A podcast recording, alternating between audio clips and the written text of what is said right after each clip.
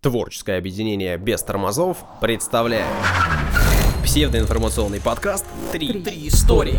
Три микрофона. три ведущих». Три истории. Внимание, прослушивание шоу вызывает привыкание. Слушай подкаст «Три истории». И не говори, что мы не предупреждали. Это подкаст «Три истории». Сегодня мы поговорим о НЛО, О настоящих Д'Артаньяне и трех мушкетерах, И про Эль, космизм и Вишневского. у микрофонов Данил Антоненков. Дарья Лебедева. И Александр Онищук. Ну что же, это подкаст «Три истории». Мы стартовали очередную запись. В общем, все начинается для нас сегодня впервые, потому что мы пишемся удаленно. Мгм. Используем э, технологии Соблюдаем современные. э, дистанцию социальную. Да, в некотором смысле совершенно точно. Дарья где-то там далеко. Дарья, ты с нами? Но далеко. Но с нами? Я рядом. Ага, рядом. Но э, вот не дотянуться рукой до нее, но слышно, это прекрасно. Надеюсь, что все у нас получится. Первый раз будем эм, эксперимент такой проводить, но уверен, что Если все... понравится, там Дашу так и оставим. Напоминаем, что у нас есть Вы телеграм-канал. должны знать, что я в безопасности. Телеграм-канал, у нас есть группа ВКонтакте, есть, э, там вы можете оставлять свои комментарии по поводу вот этих нововведений наших, ну и вообще по поводу историй. Предлагать, писать, э, участвовать в нашей угадайке, ну и вообще быть с нами. Чем больше вас, тем лучше нам. Угадайка, это как бросайка, только угадайка. Заходите в среду в нашу официальную группу или в телеграм-канал, и вы узнаете, что такое угадайка от трех историй. Отбивочку, пожалуйста. Начинаем истории. Данил, Да. очень хочется услышать вашу историю, Да. тем более, что э, она, как конечно. мне кажется, должна быть интересна. В этот раз впервые, наверное, возможно. Да, даже. да, да. Наконец-то интересная история от Данила о настоящих Д'Артаньяне и трех мушкетерах. Наверное, нет человека в России, который не читал э, трех мушкетеров или не смотрел какой-либо фильм про них. Ну, советский, наверное, наш э, самый да, известный. Вы смотрели, читали? Даша? Саша? Я, э, конечно же, и смотрел, и пробовал читать. Пробовал. Ну- как в принципе. Вот пробовал в пятом классе. Понял, что читать это не твое. И остановился, так? Да, На всю пример, жизнь. да. Ну, ну, вы же понимаете, что после того, как вы влюбляетесь в персонажей нашего фильма, Ага. Кого? ну, во в всех. Миледи или в Д'Артаньяна? Во всех. Во всех. Да, читать книгу уже получается с трудом, потому что там все же немножко про другое написано. Ну, а, и кто вам больше нравился? Вам вопрос. Даша. Дюма обоим. сын или Дюма отец? Э, нет, э, а- а Д'Артаньян отец или Д'Артаньян сын? Ну, имеется в виду персонаж. Ну, кто из четырех? А Там есть варианты. Ну, ну, кто-то больше нравился, кто-то меньше. Я вот тогда буду говорить Фильм. про фильм. Да. Ну, мне, конечно же, Атос нравился. Так, Даш. Ой, я помню, что я была маленькая и пела неправильно эту песню. Я пела «Красавица и куку» к счастливому клинку. Это, это, это все, что я помню. Ну ладно, своих, кто а, из мужчин мне больше? Боярский больше нравился в образе кота. ну ладно. Не, ну и Портос был хороший. Да вообще они все э, прекрасны. очень нравился, потому что он такой честный, знаете, помните его фразу? Дерусь, потому что дерусь, вот это все. Кстати, к слову, психологи на примере этих персонажей объясняют типы темперамента, вы в курсе? Ну вот есть сангвиник, холерик, флегматик и меланхолик. Ну-ка давайте угадайку. Э, Как вы думаете? Я вообще в это во все не верю, поэтому. Это не астрология, что значит не верю. Типа темперамента? Ну, это же все очень условно, и я уверен, что ни одного человека нельзя к одному принципу однозначно отнести. Нет, понятно. Но, например, там я наполовину меланхолик и наполовину ну то холерик. есть есть в ту, другую сторону. Ну, я думаю, я на четверть одно, другое, Да третье. черт и у вас, э, что там с этими тремя, э, четырьмя? Как вы думаете, кто есть кто? Кто Портос, по вашему мнению? Даша, прояви. Ну, так, ну смотрите, Интеллект. наверняка э, Д'Артаньян, Д'Артаньян наверняка сангвиник, правильно? Нет, А холерик. потом мой люб... Дальше. холерик. Да, он очень взрывной. Очень Ну взрывной всё, и, и такой нервный. Дальше. Все, все испорчено. Нет, дальше. Всё ну давай, давай, давай. Все разрушено. Предполагай. Интересно. Нет, ну просто тут спорный момент. Ну, смотрите, тут спорный момент, потому что, скорее всего, Д'Артаньян, если он холерик, то тогда, Так. скорее всего, в нем есть и какие-то черты Хорошо. меланхолика, наверняка.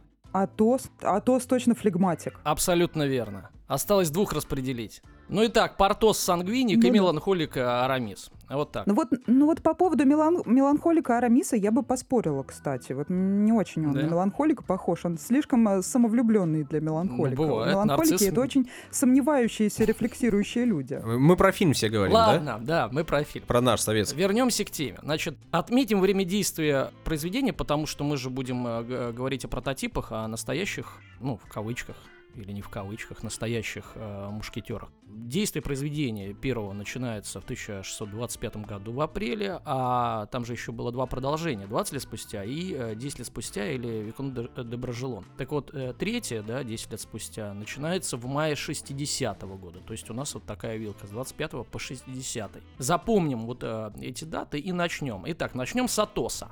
Его настоящее имя Арман де Силек де Атос де Атевиль. 1615 год 43 то есть всего лишь 28 лет пожил. На момент э, как бы действия в книге ему вообще 10 лет было, но неважно. Со знаменитым э, героем Дюма его роднит только имя, потому что Арман де Селек э, не был похож на Атоса. Да, он служил в мушкетерской роте, но не принадлежал к древней французской аристократии. Вот вообще даже близко нет.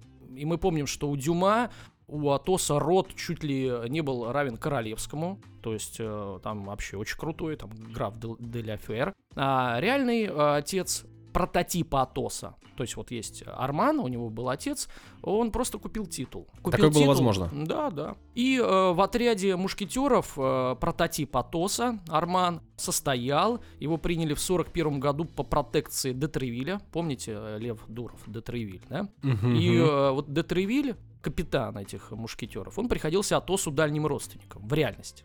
Ну, по, по блату, так сказать. Ну, надо сказать, что поначалу мушкетеры э, не были элитой. Тревиль формировал эту часть из своих земляков, в основном гасконцев, или э, на худой конец из выходцев э, из южных регионов Франции. И э, аристократов там, конечно, не было, а как бы сейчас сказали, бы, был сброд всякий такой. И такая-то личная его гвардия, да, получается? Если он Ну, из ну, земляков и своих людей. Да, да, да. Нет, ну понятное дело, что не лично его она как, как бы королю да, служила, но он набирал, да, по- Лояльный к себе максимально. По, по знакомству, конечно. Большой славы Арман де Селек в столице не э, снискал.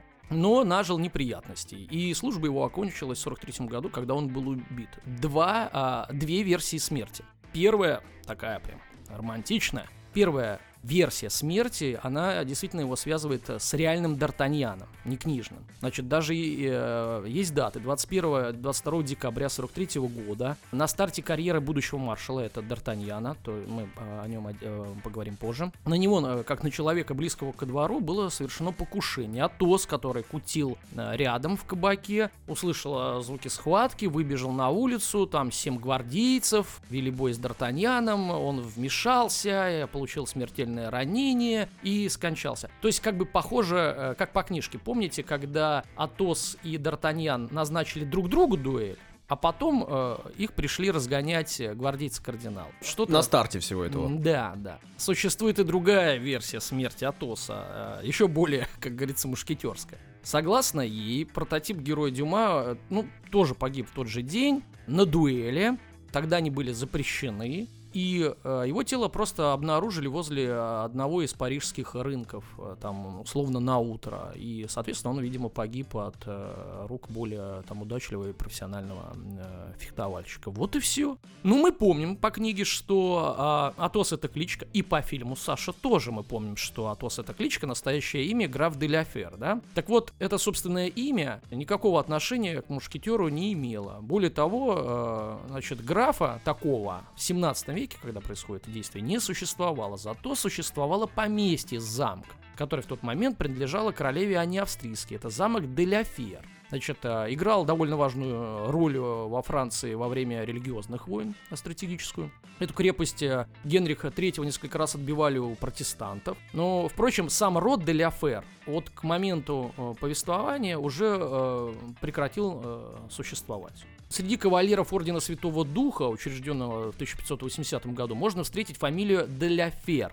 Но о, он, как мы уже сказали, умер где-то за 30 лет до рождения прототипа Атоса. И я прихожу к выводу, э, что можно предположить, что Дюма использовал два прототипа. Тот де ля Фер и замок де ля Фер, условно. И Да. второй, а, значит, а, Арман. Арман де Селек де Атос де Атевиль. А почему а, я предположил? Да потому что де Атос, и потому что действительно он служил А. в... э, такой человек был и служил в м, роте королевских мушкетеров. Ну просто тут Д Атос это его имя реально, а там Атос это было его прозвище.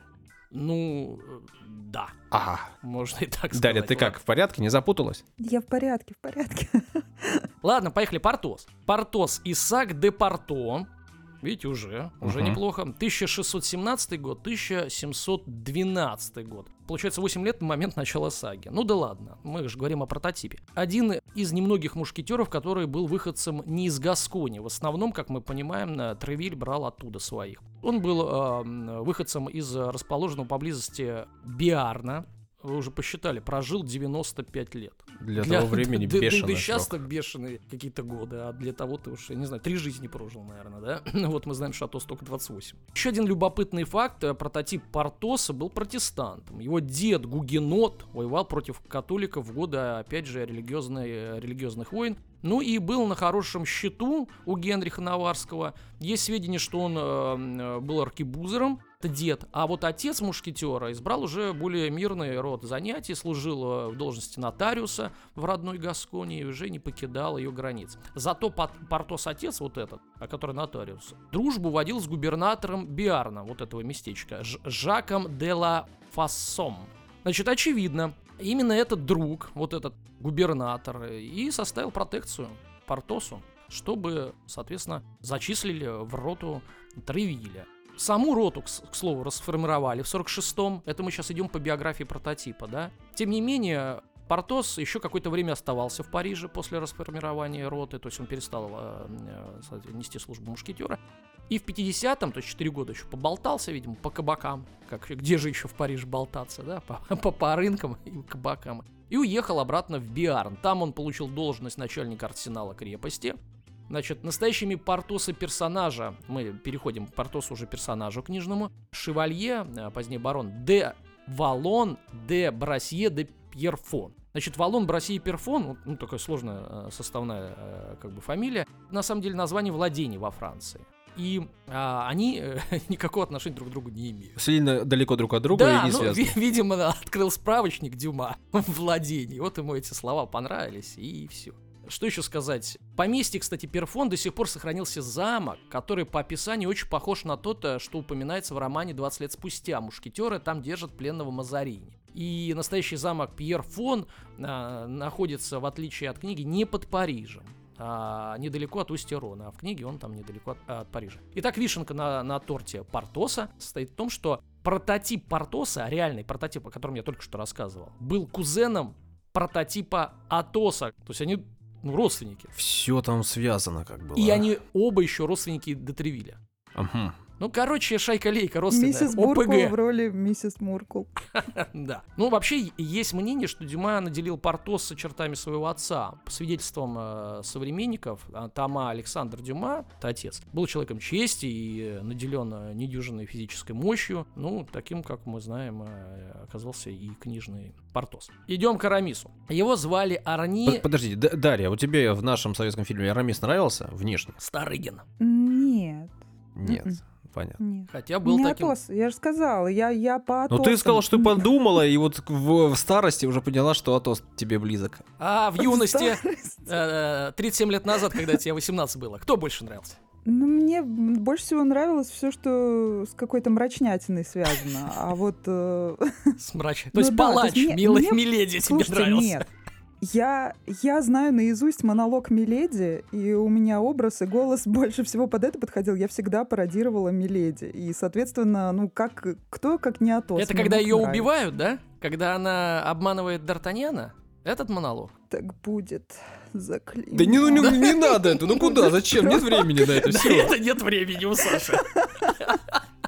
Ладно, значит, э, поехали к Арамису, возвращаемся. Звали Арни де Арамиц, 1620-74, известно о нем очень мало. Капитану роты этот Арамис, как и Атос, э, как вы догадались, приходился родственником. Ну, Мгм. кузеном. Пишут кузена, это у нас кузен э, э, считается двоюродный. двоюродный. На самом деле нет, там хоть пятиюродный, это кузен.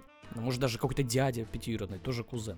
У них на все кузен. Ну, несмотря на строгое католическое воспитание и истовую веру, вот этот Арни, как и все юноши из дворянских родов, отлично умел фехтовать, ездить верхом. Качество, конечно, и э, блат позволили вступить э, в роту в сороковом году. По состоянию здоровья Рамис вышел в отставку в 50-м, то есть 10 лет прослужил. В тот же год, кстати, когда и Портос тоже отчалил. А там же вы же сказали, что в 46-м закончилась, роту расформировали, он Ну, тусовался какое-то время. ну, видимо, может быть, э, там у гвардейцев где-то... э, Кантовался. то есть, Ну, ну, есть военная служба, не только. Мгм. Ну, вообще рота-то она небольшая была, и Ну да. как бы типа элитный отряд. Кстати, элитой-то он стал потом, но это об этом позже. На тот момент, когда его создавали, не, не был элитный отряд. Значит, по состоянию здоровья в 50-м году э, вернулся домой, женился. Э, известно, что супруга Рамиса, э, некая мадемуазель де Бонас родила ему трех сыновей. Последнее свидетельство вообще о нем говорит о том, что вот он где-то был замечен на какой-то свадьбе местного значения в 50, видимо, среди гостей упоминается, в 59 году. Все, больше о нем ничего не известно. Умер в 74-м и привет, как говорится. Есть версия, согласно которой книжная Рамис, человек, который, ну, в отличие от остальных героев, не чурается интриг, такой он был такой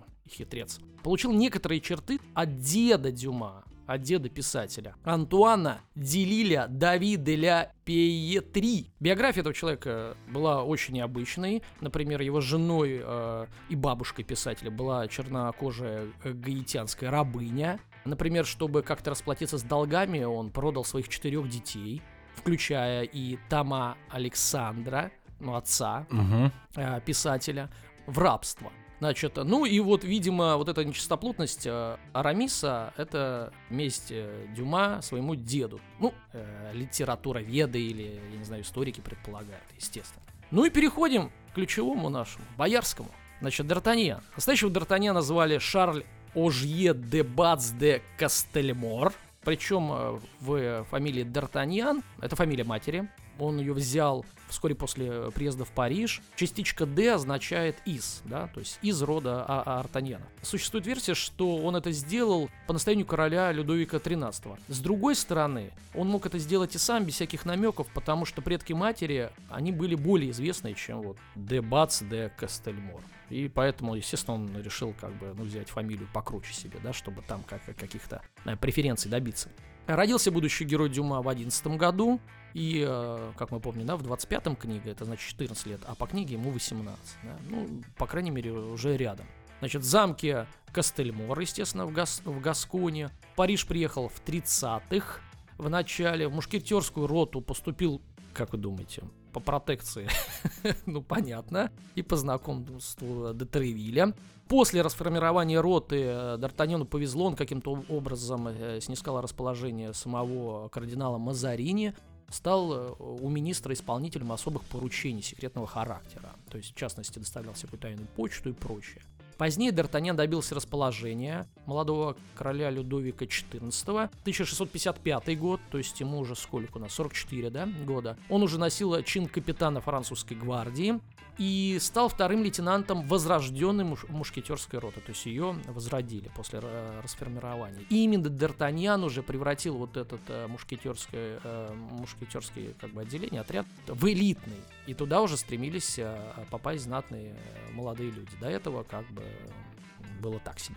Париже тех времен имя Д'Артаньяна было широко известно. Гасконец действительно сыграл важную роль в аресте суперинтенданта финансов Николя Фуке. Многие, да вообще он э, достаточно ис- исторический персонаж, вот этот Д'Артаньян. Многие историки полагают, что Д'Артаньян настоящий, в отличие книжного, не обладал ни острым умом, ни хитростью, и просто был отличным воякой, исполнителем, за что его, соответственно, и любило начальство. И он смог э, и дослужиться до высоких должностей. Судя по всему, человеку он был, э, естественно, охочим до э, наград, званий, чинов, жадным, грамоту знал плохо, и его мемуары написаны другим, это вроде как уже почти чуть ли не доказано. И мы помним э, из Виконта де Брожелона книжный Д'Артаньян погибает от пушечного ядра э, во время нидерландского похода. И во время, то есть, э, значит, когда он погибает, в его руке э, сжимается жезл маршала. И вот тут Дима был почти близок к истине, потому что настоящий Д'Артаньян хоть погиб не от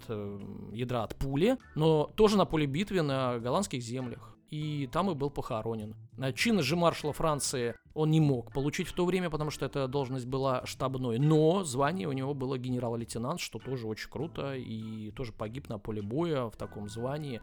Жезл тоже вряд ли держал. Ну-ка, это уже детали. Ну и для специально Даши маленькая Сноска про Миледи. Значит, вот белокурая Миледи Винтер. Она же леди Кларик, она же Шарлотта Баксон, она же баронесса Шеффилд, она же леди Винтер, она же графиня Деля Фер, она же Анна де Бейл. Это по э, книге. Э, писатель взял за основу знаменитую Люси Хей. Это графиня Карлайл 1599-1660. На момент, э, между прочим, э, вот повествования ей нормально, да, 26 лет. Полувозрелая нормальная женщина, так сказать. Все там какие-то дети, да, мы там высчитываем, что не, нет попаданий. Здесь же все хорошо. Люси Хей, графиня, она младшая дочь Генри Перси, девятого графа Нортумберленда, камер Фрейлина королевы Англии, то есть она все-таки там с английской стороны. Э, Генриетты Марии, и бывшая любовница Бекингема, да, что и по книге в том числе э, мы это видим. И она стала, кстати, личной шпионкой Ришелье. Вот так-то. То есть, как бы, в принципе, Миледи списана неплохо.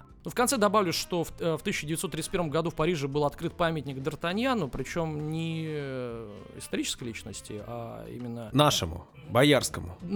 Практически, да. А его друзья уже э, с тех пор тоже успелись обзавестись каждый своим памятником, поэтому вот увековечен не только в литературном произведении, но и, соответственно, в монументах. У меня все. Так, а Констанция? Куда Констанция исчезла опять? Даша, да. Очень интересно mm. ты сформулировала на старте тему своей истории. Очень интересно и ничего не понятно. Именно обычно, так, да? да. Такая загадка повисла, можно сказать. Давай немножко приступать к раскрытию тайны. Ну давайте. Сегодня у нас день прототипов. Мы, как всегда, не договариваясь, но настроение похожее какое-то, видимо. В очередной раз, листая ленту, в одной из всем известных социальных сетей, я увидела забавную публикацию там было написано, что, возможно, прототипом художника Гвидона Вишневского, одного из персонажей сериала «Внутри Лапенко», стал Лисицкий. Эль Лисицкий. Мне показалось это интересным, поэтому давайте вместе сейчас узнаем, кто этот человек. А что, у всех художников, да, такие в нем... имена? Эль, Гвидон, то есть это нормально. А ну ты скоро узнаешь, почему он Эль. Ну, да. Его так не мама назвала. Да. И попытаемся найти черты, которые могли бы быть э, использованы при создании многими любимого образа из популярного комедийного абсурдного сериала. На самом деле, Эль Лисицкий, если кто-то, возможно, слышит впервые это имя, это первый российский графический дизайнер. И с учетом того, насколько сейчас эта профессия популярна, я думаю, что было бы неплохо э, знать. Зачем ты вводишь в заблуждение людей? Первый дизайнер — это Артемий Лебедев. Он, до, до него не было дизайнеров. Никогда и нигде. Так вот, Лазарь Лисицкий это его настоящее имя, родился в 1890 году в небольшом селе Смоленской области в еврейской семье. Достаточно простой была семья. А, отец был а, предпринимателем-ремесленником, а мать у него просто домохозяйкой была что неудивительно, собственно, для того времени. Потом семья перебралась в Смоленск, где Лазарь окончил Александровское реальное училище, и затем уже семья переехала в Витебск. И вот здесь уже начинается интересное. То есть э, ребенок заинтересовался живописью, и стал брать уроки рисования и не у абы кого, а у местного художника, которым оказался Юдель Пен. И этот как раз человек являлся учителем Марка Шагала – и вот вообще видным деятелем еврейского ренессанса, да, так называемого еврейского ренессанса в искусстве начала 20 века. Затем в 909 году Лисицкий попытался поступить в художественную академию в Санкт-Петербурге, но, как известно, в то время евреев в высшее учебное заведение допускали крайне редко. Поэтому он поступил в высшую политехническую школу в немецком Дармштадте, которую окончил с успехом, получив диплом инженера-архитектора. Он много путешествовал, успевал помимо этого еще подрабатывать, причем каменщиком. То есть не боялся он, естественно, никакого труда. Такая, ну, э, не будем ставить на этом акцент. Все-таки хотелось бы повеселее, наверное, сегодня историю сделать. Но, тем не менее, чтобы нарисовать образ этого человека, нужно упомянуть о том, да, чем он вообще жил. После того, как он а, защитил диплом, и когда началась Первая мировая война, он а, был вынужден, значит, через Швейцарию, Италию и Балканы возвращаться в Россию. И уже в 15 году он поступил в Рижский политехнический институт, который на время войны эвакуировали в Москву. И затем получил звание инженера-архитектора. Ну, логично, каменщик, инженер, нормально. Ну да, то есть действительно все сочетается, связано с архитектурой, неважно, но тут э, такой момент просто, что он не боялся тяжелого труда, это же тоже как личность характеризует человека. И уже в 16 году он а, начал м, заниматься живописью активно. Помимо этого он иллюстрировал книжные издания, в основном те, которые на идише издавались. Значит, в 19 году Марк Шагал, с которым у Лисицкого сложились уже к тому моменту дружеские отношения, пригласил его в Витебск преподавать графику и архитектуру в Народном художественном училище. Туда же также приехал Юдель Пен и Казимир Малевич. Ну вот, кстати сказать, работы Малевича, они восхищали Лисицкого на тот момент. И Малевич как раз в то время основал свое направление – супрематизм. Это, Это эм, что, это в переводе, самых- в переводе черно-квадратитизм? Что за, ну-ка, Даш. Ну мы, мы тут все не образованы. Что, Ну, что за Супрем, направление? ну что вы.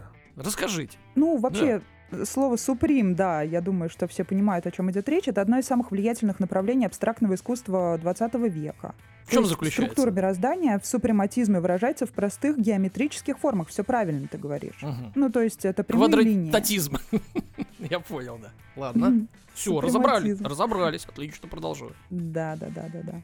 Естественно, вот этот спорный черный квадрат, э, о котором рассуждают все, кому не лень, но он больше имеет как раз-таки отношение к графике, нежели к живописи. Я думаю, что со мной многие согласятся. Ну, я так А, понимаю, что и это просто идеи- было заявление такое, да, его? Ну, то есть, это не было прям вот какой-то работой, а это было такое, ну, заявление. Саш, оно сходи в музей, тебе очень подробно и красиво об этом расскажут его сотрудники. Сходи в музей. И вот эти Да вот идеи, да, эт- эти графические идеи, они нашли естественное воплощение в архитектуре, сценографии. То есть это совсем другую роль играют эти вещи. Видишь, как нужно смотреть на них, учиться на них смотреть по-другому. И в промышленном дизайне, между прочим, Даня тоже. И, кстати, вот что говорил сам Малевич об этом. Супрематизм устанавливает связи с землею, но в силу экономических своих построений изменяют всю архитектуру вещей Земли. В мирском смысле слова, соединяясь с пространством движущихся однолитных масс планетной системы. А Вот энергию вот. черпают откуда? Как где потоки? Сверху или снизу идут? Это важно. В этом направлении. Вам не напоминает Потоки. это? Потоки. Вам не напоминает это Вишневского Гвидона? Мазь Вишневского напоминает. Да, я просто не смотрел, я тоже. Я тоже не смотрел, да. Вы что? да мы да что? вы что, мы дураки, такие, да, конечно. Надо смотреть. Пойдем в музей, Саша.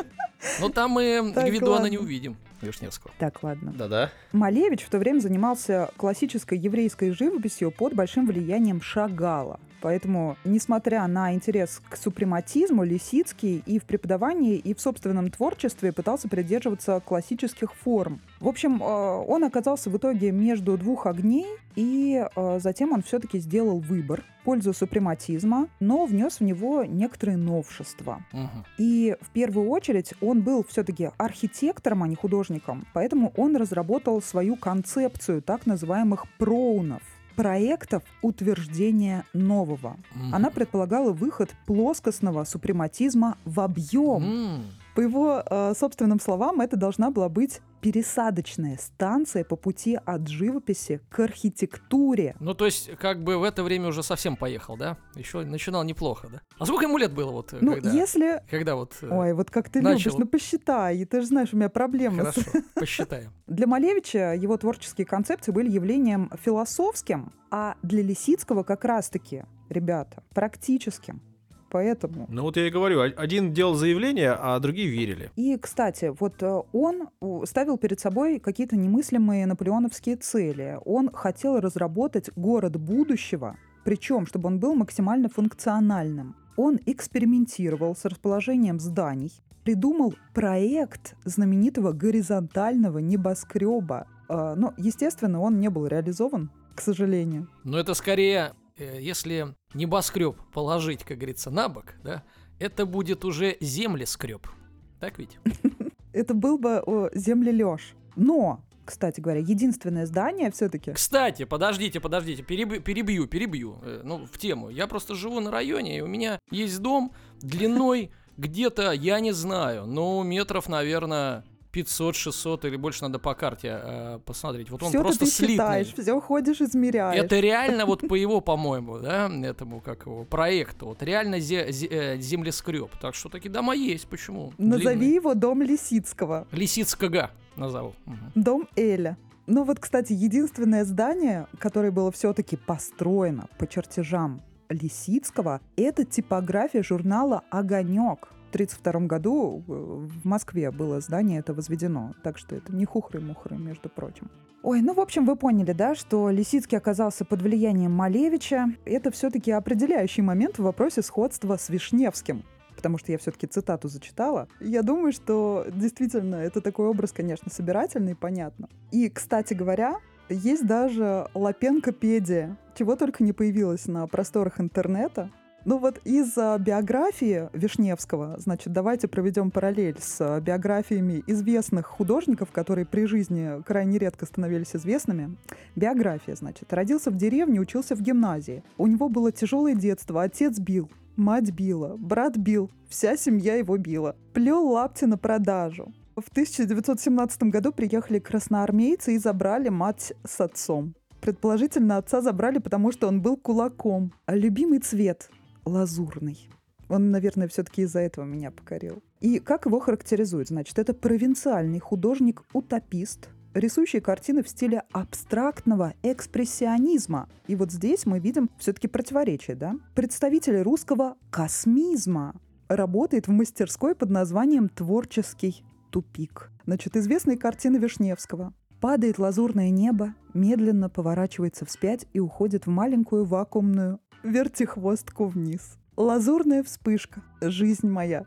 Абсолютный вход и абсолютный выход. Это две мои любимые. Это диптих. Обожаю это творчество. Даш, мы сейчас находимся не, не внутри Лапенко, а внутри тебя, походу.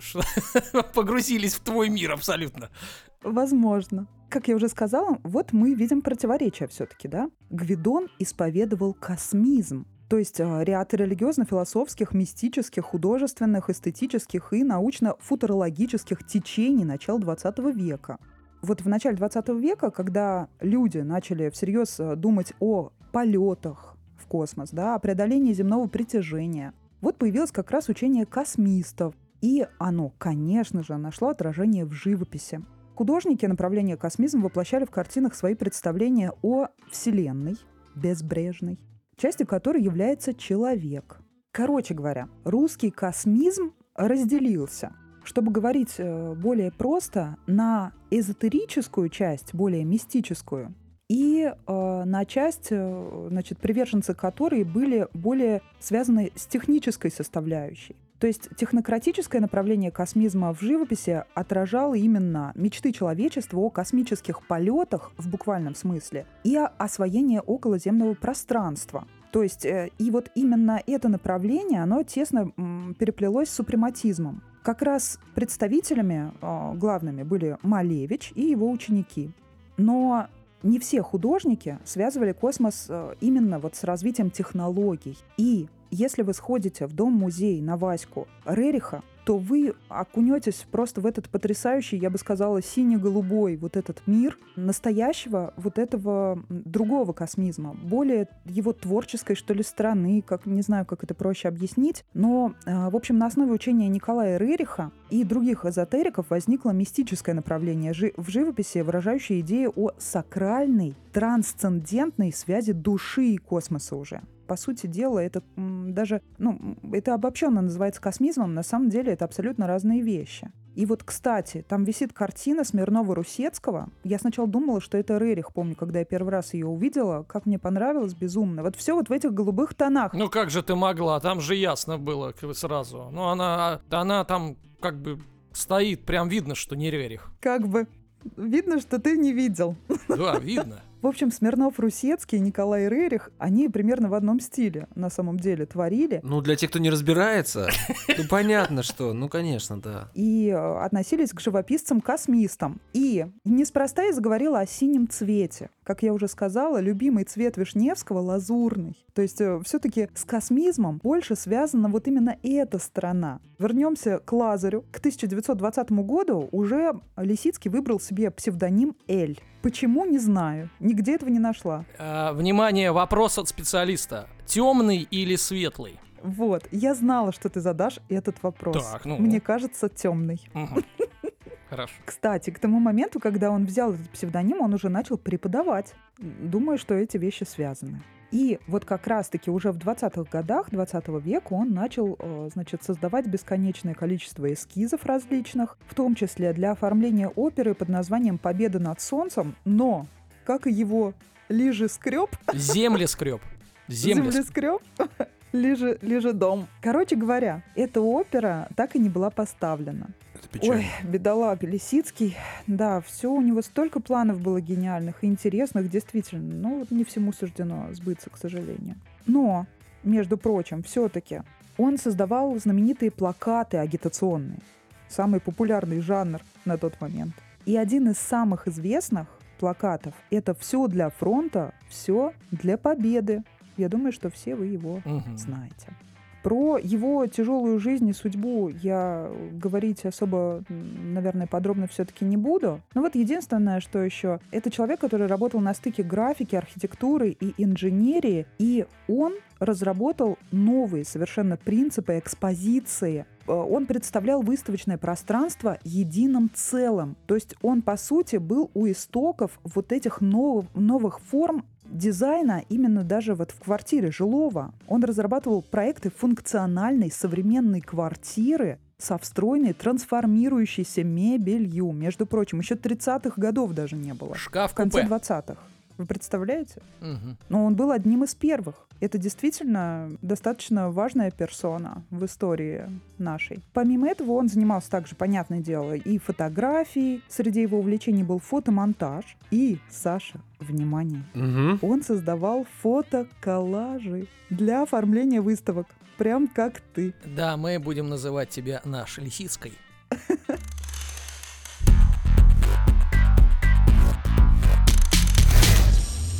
Итак, у меня есть история, Оу, как и у всех у вас. Неожиданно. Да, я рассказывать вам в этот раз буду о НЛО. м, Вот.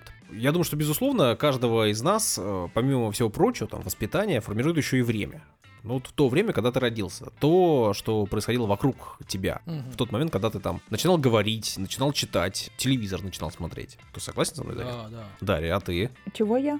Культурный, культурный фон, и говорю, Не что... отвлекайся, Даша, фор- все хорошо. формирует нас в некотором смысле. Так получилось, что вот я принадлежу к тому поколению, кто, что ли? кто, например, телевизор начинал смотреть, да, в то время, когда там Кашпировский воду заряжал. Господи. Ну, не то чтобы я смотрел, я, кстати говоря, не помню, чтобы... Не то чтобы я смотрел, но заряжал, да? Ну, конечно, без Так этого никуда. зарядил Кашпировский Сашу. Анатолий Михайлович, он же до сих пор он серьезный человек, он там... разрядиться не может. Да, да, да. Ну и, конечно же, когда, значит, появился сериал «Секретные материалы», Данил, все правильно ты говоришь, Малдер Скали, конечно же, не мог пропустить его. И, конечно же, это был, наверное, один из первых моих осознанных выборов с точки зрения смотрения чего-либо продолжительного по телевидению. Обычно определяли родители, что ты будешь смотреть. Ну, до этого, конечно... Спокойной ночи, малыши. И Да, спать. да, именно так. А потом уже, это же было после программы «Время» или там «Вести», не знаю, как оно шло по Первому каналу в то время, по ОРТ. Причем, наверное. если не хочешь смотреть «Спокойной ночи, малыши», все равно смотришь и спать. Вам-то нравился сериал? Вы-то Да, смотрели? конечно, конечно. Но, по-моему, насколько я помню, Малдер там воду не заряжал. Не, Малдер не заряжал, зато Малдер у меня долгие годы висел на стене в виде плаката. Ну, туалете? вместе, вместе со Скали. Нет, в комнате в моей. Так до сих пор висит, по-моему. Нет, до сих пор не висит. НЛО, паранормальность, вот это все, конечно же, я был этого всего фанат, и поэтому не мог пройти мимо очередного заголовка, связанного с тарелочками. Так. Вообще, э, конец 2020 года президентский срок подходит э, в Америке, как вы знаете. Мгм. А ведь это всегда говорит о том, что приходит президент, и ему сразу докладывают о том, как там дела с НЛО. Да. Что ты получаешь доступ к э, материалам, тем самым секретным. Ну вот Трамп, помимо всего прочего, значит, подписал в конце своего срока акт о коронавирусной помощи. Это Мгм. большой такой документ, э, 5600 страниц, Мгм. много-много текста, и, как всегда, вы понимаете, что к таким документам есть еще и дополнения серьезные, пояснения и все прочее. Ну и вот, помимо всего прочего, там содержится программа действий для военных и отдельных ведомств Министерства обороны, спецслужб, э, значит, по разглашению некоторых данных. Мгм. Да, значит, в пояснении к этой программе указано, что должна быть создана специальная группа при штабе морской разведки, которая в течение 180 дней должна м, будет подготовить отчет о... и предоставить его политикам и гражданам. Мгм. Вот, о встречах, э, соответственно, с НЛО. В этом документе должны быть все быть собраны сведения о неопознанных воздушных феноменах. Так, на русский переводим. То есть Трамп под конец своего срока подложил свинью и сказал, а ну-ка расскажите-ка нам об НЛО, да? О НЛО. Все. Вроде того, да. Далее, вот ты как, веришь, что в течение 180 дней мы все узнаем этого года? Конечно. Несомненно. Вообще, те, кто вот следит за всем этим паранормальным, помнят, что еще в сентябре 2019 года ВМС США подтвердили э, подлинность видео, ранее появившихся в сети, на которых эти самые неопознанные воздушные феномены присутствуют. Вы не слышали, не видели? Это такое широко обсуждаемое. Только чувствовали, не слышали, не видели. В сети появилось некоторое количество видео, Так. и, э, значит, в сентябре 19 ВМС сказали, да, это действительно наше видео, Мгм. и да, там действительно запечатлено нечто, что мы не можем объяснить. Мгм. И да-да-да, ну, общем, много по этому поводу было шуму. А вообще эти, значит, э, м, видеоролики появились после того, как в Нью-Йорк Таймс э, вышел, значит, объемный материал, э, в рамках которого несколько э, военных, пилотов, некоторые из них назвали себя, а некоторые выступили анонимно, Мгм. значит, заявили о своих неоднократных встречах с НЛО. И сказали, что НЛО стали постоянно фиксироваться с помощью палубных истребителей, бомбардировщиков и штурмовиков Супер Хорнет. Есть такой. Да, ладно. Супер Шмель. Это новый американский самолет. Вот его поставили на службу в военно-морские силы США. И он обладает более серьезным оборудованием. Мгм. И как только он стал э, широко распространен, э, стали постоянно фиксировать, э, значит, некие объекты. Но после того, как их зафиксировали, начали к ним подлетать. С лета 2014 года по март 2015 года в небе над восточным побережьем США фиксировались странные объекты, некоторые из которых были похожи на волчки. А сколько штук там? Статистика все-таки важна, нет? Не Ну, говорят? ежедневно. Да ладно. С лета 2014 Ну, по март 2015. 9 месяцев. И М, что, да. получается, ежедневно? Ну, написано ежедневно. Двигались они э, против ветра, ну, то есть это там не воздушные шарики какие-то. При этом определить, где у них двигатель, где сопло двигателя, было невозможно. Значит, двигались они быстро, эти самые неопознанные воздушные феномены, временами со сверхзвуковыми скоростями, и совершали огромные и очень сложные маневры, э, совершали очень сложные маневры, которые невозможно выполнить пилотам обычных э, самолетов. А это выяснилось только сейчас, про это 14-15 год, я имею в виду, э, общественность узнала, или тогда тоже просачивалась информация? И как реагировала общественность? И как отмазывалась, э, соответственно, ну, как военное ведомство? Ну вот, они начали отмазываться в 2019 году, Мгм, когда вышли интервью, и когда эти видео появились в сети. А до этого люди военные, как ты понимаешь, они Ну, то есть там про всякие 14-15 под- год вот сейчас вот. Да, вот разговор идет о Мгм. 14-15 э, годах. Значит, э, неопознанные воздушные феномены фиксировались на протяжении э, некоторых из них до 12 часов. То есть наблюдались на радарах и за ними лет- пытались летать. Конечно же, пытались подлетать. Значит, один из случаев зафиксировал встречу с объектом на расстоянии до 30 метров. Самолет подлетал. Значит, пилот э, описал э, увиденное следующим образом. Шар, внутри которого был куб Ничего себе. вот. Но этот куб, значит, двигался с огромной скоростью.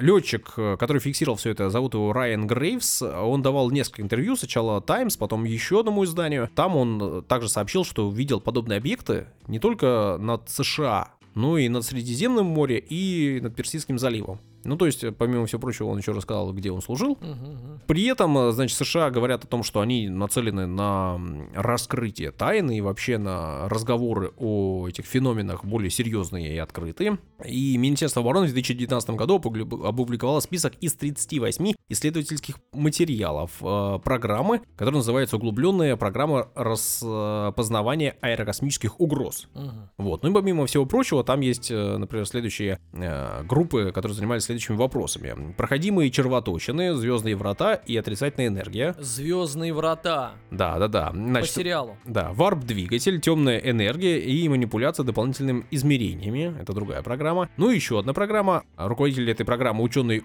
Ульф Леонард, профессор Института науки имени Вейцмана, что находится в Израиле. В 2006 году а, его работа о теоретическом создании невидимых дыр в пространстве, внутри которых могут быть спрятаны объекты, была даже опубликована в журнале Nature. Ну это прям ты описываешь одну из картин Вишневского, ты понимаешь, даже название подходит. Секретная невидимость. Ну, вот э, скрытой невидимости, вот такие вот секретные скрытые невидимости, э, о них думает, э, значит, правительство США. Хочет создать. Да, при этом по данным СМИ, данная программа была профинансирована как минимум на 22 миллиона долларов.